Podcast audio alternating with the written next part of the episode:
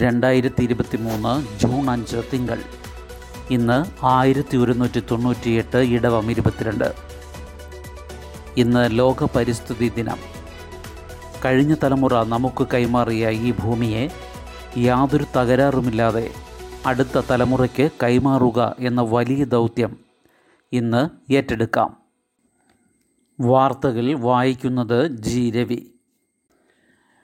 Odisha train ദുരന്തം അട്ടിമറി സംശയിക്കുന്നു, CBI അന്വേഷണം. സിഗ്നലിംഗ് സംവിധാനത്തിലെ പിഴവെന്ന റെയിൽവേ ബോർഡ്. ക്രിമിനലുകളെ തിരിച്ചറിഞ്ഞെന്ന മന്ത്രി. മരണം 275. രക്ഷപ്പെട്ട 10 മലയാളികൾ നാട്ടിലേക്ക് മടങ്ങി.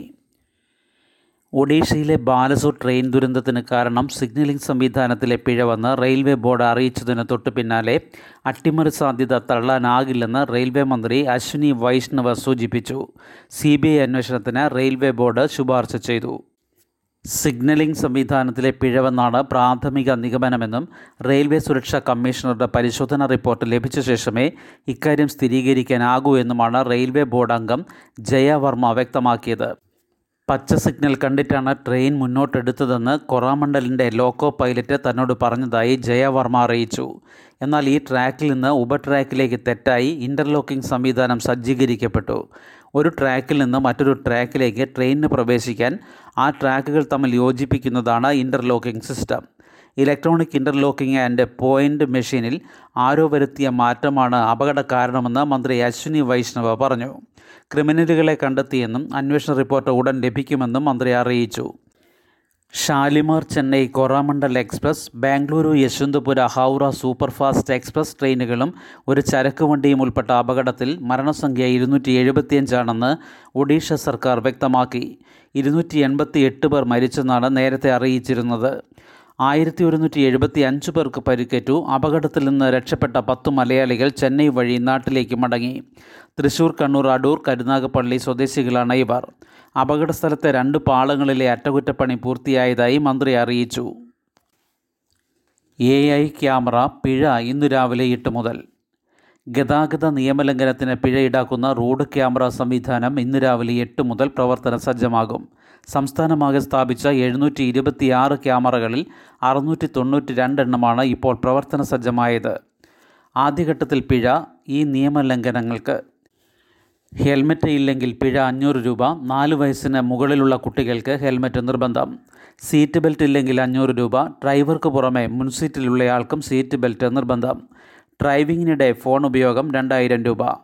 റെഡ് സിഗ്നൽ ലംഘനം പിഴ കോടതി വിധിക്കും. 2 വീലറിൽ 2-ൽ അധികം പേരുടെ യാത്ര 1000 രൂപ. മൂന്നാമത്തെയാൾ 12 വയസ്സിനു താഴെയുള്ള കുട്ടിയാണെങ്കിൽ തൽക്കാലം പിഴയില്ല. അമിതവേഗം 1500 രൂപ. അനധികൃത പാർക്കിംഗ് 250 രൂപ.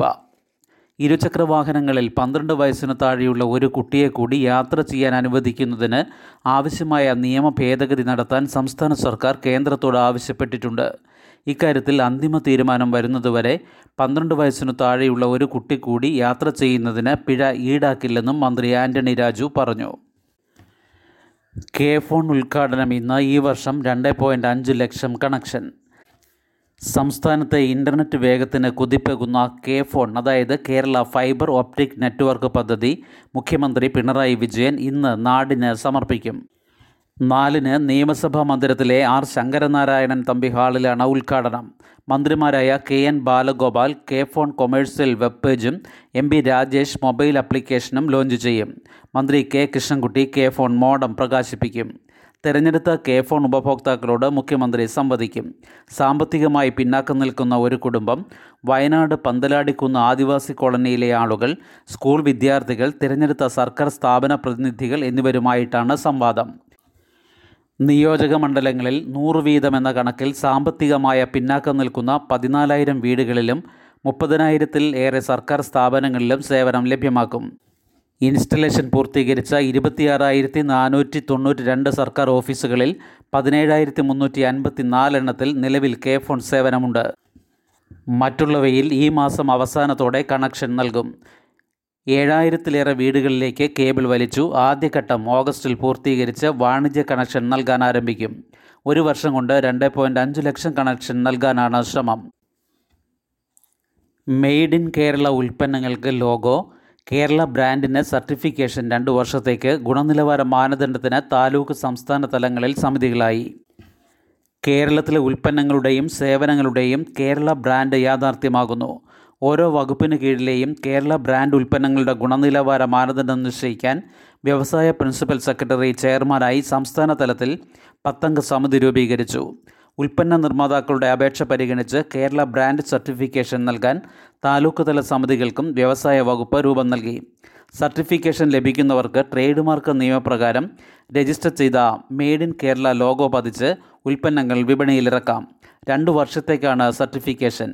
ഇതിനുശേഷം പുതുക്കാം. വ്യവസായ നയത്തിൽ പ്രഖ്യാപിച്ച പദ്ധതിയാണ് നിലവിൽ വരുന്നത്. ഉൽപ്പന്നത്തിൻ്റെ അസംസ്കൃത വസ്തുക്കൾ കേരളത്തിൻ്റേതായിരിക്കണം. ഉൽപ്പന്ന നിർമ്മാണം കേരളത്തിലായിരിക്കണം. നിർമ്മാണത്തിൽ സ്ത്രീ പങ്കാളിത്തം ഉണ്ടാകണം. സാങ്കേതികവിദ്യ ഉപയോഗപ്പെടുത്തണം. പുനരുപയോഗ ഊർജ്ജത്തിന് പ്രാമുഖ്യം വേണം. പരിസ്ഥിതി സൗഹൃദവും സാമൂഹിക പ്രതിബദ്ധവുമായിരിക്കണം എന്നിവയാണ് പൊതുമാനദണ്ഡം. ഉൽപ്പാദകന് നേരിട്ട് അപേക്ഷിക്കാം. സർക്കാർ വകുപ്പുകൾ, ഏജൻസികൾ എന്നിവ വഴി ശുപാർശയുമാകാം. ശനിയാഴ്ച ക്ലാസ് പിന്നോട്ടില്ലെന്ന് മന്ത്രി. സ്കൂളുകളിൽ ശനിയാഴ്ച ക്ലാസ് നടത്താനുള്ള തീരുമാനവുമായി സർക്കാർ മുന്നോട്ടു പോകുമെന്ന് വിദ്യാഭ്യാസ മന്ത്രി വി ശിവൻകുട്ടി വ്യക്തമാക്കി. അധ്യാപക സംഘടനകൾക്ക് അഭിപ്രായം പറയാനുള്ള അവകാശമുണ്ട്. എതിർപ്പ് ശ്രദ്ധയിൽപ്പെട്ടിട്ടില്ല. രക്ഷകർത്താക്കളും കുട്ടികളും സന്തോഷത്തിലാണെന്നും മന്ത്രി പറഞ്ഞു. പരിസ്ഥിതി ദിനാചരണം ഇന്ന്. വിപുലമായ പരിപാടികൾ. ലോക പരിസ്ഥിതി ദിനാചരണം ഇന്ന് നടക്കും. കേരള ശാസ്ത്ര സാങ്കേതിക പരിസ്ഥിതി കൗൺസിൽ, പരിസ്ഥിതി വകുപ്പ് തുടങ്ങിയവയുടെ ചടങ്ങ് ഇന്ന് 10:30-ന് ഗവൺമെൻറ് മോഡൽ HSS അങ്കണത്തിൽ വൃക്ഷത്തൈ നട്ട് മുഖ്യമന്ത്രി പിണറായി വിജയൻ നിർവഹിക്കും. ഹരിത സംരംഭ പദ്ധതിക്കും തുടക്കമാകും. പൊതുവിദ്യാഭ്യാസ വകുപ്പിൻ്റെ വലിച്ചെറിയൽ മുക്ത ക്യാമ്പസ് പദ്ധതി ഉദ്ഘാടനം 9:30-ന് കോട്ടൺ ഹിൽ GHSSൽ മന്ത്രി വി ശിവൻകുട്ടി നിർവഹിക്കും. എല്ലാ വിദ്യാലയങ്ങളിലും പരിസ്ഥിതി ദിന പ്രതിജ്ഞയെടുക്കും. ഇന്നു മുതൽ വനമഹോത്സവം അവസാനിക്കുന്ന അടുത്ത മാസം 7 വരെ 20,91,200 വൃക്ഷത്തൈകൾ സംസ്ഥാനത്തുടനീളം വനം വകുപ്പ് വിതരണം ചെയ്യും. വിദ്യാഭ്യാസ സ്ഥാപനങ്ങൾ, സർക്കാർ സ്ഥാപനങ്ങൾ മുതലായവയ്ക്ക് സൗജന്യമായി വൃക്ഷത്തൈ വിതരണം ചെയ്യും. വരുന്ന 3 വർഷം തൈ പരിപാലിക്കുമെന്ന് ഉറപ്പുവരുത്തി സർക്കാർ ഇതര സംഘടനകൾക്കും തൈകൾ ലഭ്യമാക്കും. അതത് വനംവകുപ്പ് നഴ്സറികളിൽ നിന്നുമാണ് ഇന്നു മുതൽ തൈകൾ നേരിട്ട് കൈപ്പറ്റേണ്ടത്. വൃക്ഷത്തൈ വിതരണത്തിനായി ഓരോ ജില്ലകളിലും 2-3 സബ് ഔട്ട്ലെറ്റുകളും വനം വകുപ്പ് ആരംഭിച്ചിട്ടുണ്ട്. സൗജന്യ വൃക്ഷത്തൈകൾക്കായി ഇവിടങ്ങളിലും ബന്ധപ്പെടാമെന്ന് വനം വകുപ്പ് അറിയിച്ചു. നിയമസഭയും യുനിസെഫും സംയുക്തമായി നാമ്പ് 2 എന്ന പേരിൽ നടത്തുന്ന ബോധവൽക്കരണ പരിപാടി 10-ന് നിയമസഭാ സമുച്ചയത്തിലെ ഹാളിൽ സ്പീക്കർ A N Shamsir നിർവഹിക്കും. വനം വകുപ്പിൻ്റെ നാട്ടുമാവും തണലും പദ്ധതി 9:30-ന് Kozhikode Pavannur government higher secondary സ്കൂളിൽ മന്ത്രി A K Shashindran ഉദ്ഘാടനം ചെയ്യും. കെൽപ്പാം സംഘടിപ്പിക്കുന്ന പനന്തൈ വെച്ച് പിടിപ്പിക്കലിൻ്റെ ഉദ്ഘാടനം ഇന്ന് 10-ന് സെക്രട്ടേറിയറ്റ് ഗാർഡനിൽ മന്ത്രി K Radhakrishnan നിർവഹിക്കും. ഹരിത കേരളം മിഷൻ്റെ പച്ചത്തുരുത്ത് പദ്ധതി പ്രകാരം 1000 പച്ചത്തുരുത്തുകൾക്ക് കൂടി ഇന്ന് തുടക്കമാകും. മാണിക്കൽ പഞ്ചായത്തിൽ ആലിയാട് ഗ്രാമീണ ചന്ത അങ്കണത്തിൽ ഇന്ന് രാവിലെ 10:30-ന് ആരംഭിക്കുന്ന പച്ചത്തുരുത്തിൻ്റെ ഉദ്ഘാടനം മന്ത്രി G R Anil നിർവഹിക്കും. പ്രവചനങ്ങൾ തെറ്റിച്ച് കാലവർഷം വൈകുന്നു. പ്രവചനങ്ങൾക്ക് പിടികൊടുക്കാതെ കാലവർഷം കേരളത്തിൽ നിന്നും അകലെ. ഞായറാഴ്ച കാലവർഷം എത്തുമെന്നായിരുന്നു കാലാവസ്ഥാ വകുപ്പിൻ്റെ പ്രവചനം. ലക്ഷദ്വീപ് വരെ എത്തിയെങ്കിലും കേരള തീരത്തേക്ക് കാലവർഷം എത്താൻ സാഹചര്യങ്ങൾ അനുകൂലമായിട്ടില്ല. ഞായറാഴ്ച ശക്തമായ മഴയ്ക്ക് സൂചന നൽകി 7 ജില്ലകളിൽ യെല്ലോ അലർട്ട് പ്രഖ്യാപിച്ചിരുന്നത് കാലാവസ്ഥാ വകുപ്പ് പിന്നീട് പിൻവലിച്ചു. ഇന്ന് തെക്ക് കിഴക്കൻ അറബിക്കടലിൽ ചക്രവാത ചുഴി രൂപപ്പെടാൻ സാധ്യതയുണ്ട്. അന്തരീക്ഷത്തിൽ വിവിധ ദിശകളിൽ സഞ്ചരിക്കുന്ന കാറ്റ് മർദ്ദവ്യത്യാസം മൂലം ചക്രം പോലെ കറങ്ങുന്നതാണ് ചക്രവാത ചുഴി. 2 ദിവസത്തിനകം അത് ന്യൂനമർദ്ദമായേക്കാം.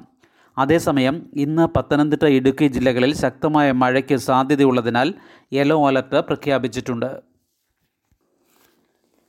പരിസ്ഥിതി ദിനാചരണത്തിന് 50 വയസ്സ്. മരം മാത്രമല്ല മറുപടി.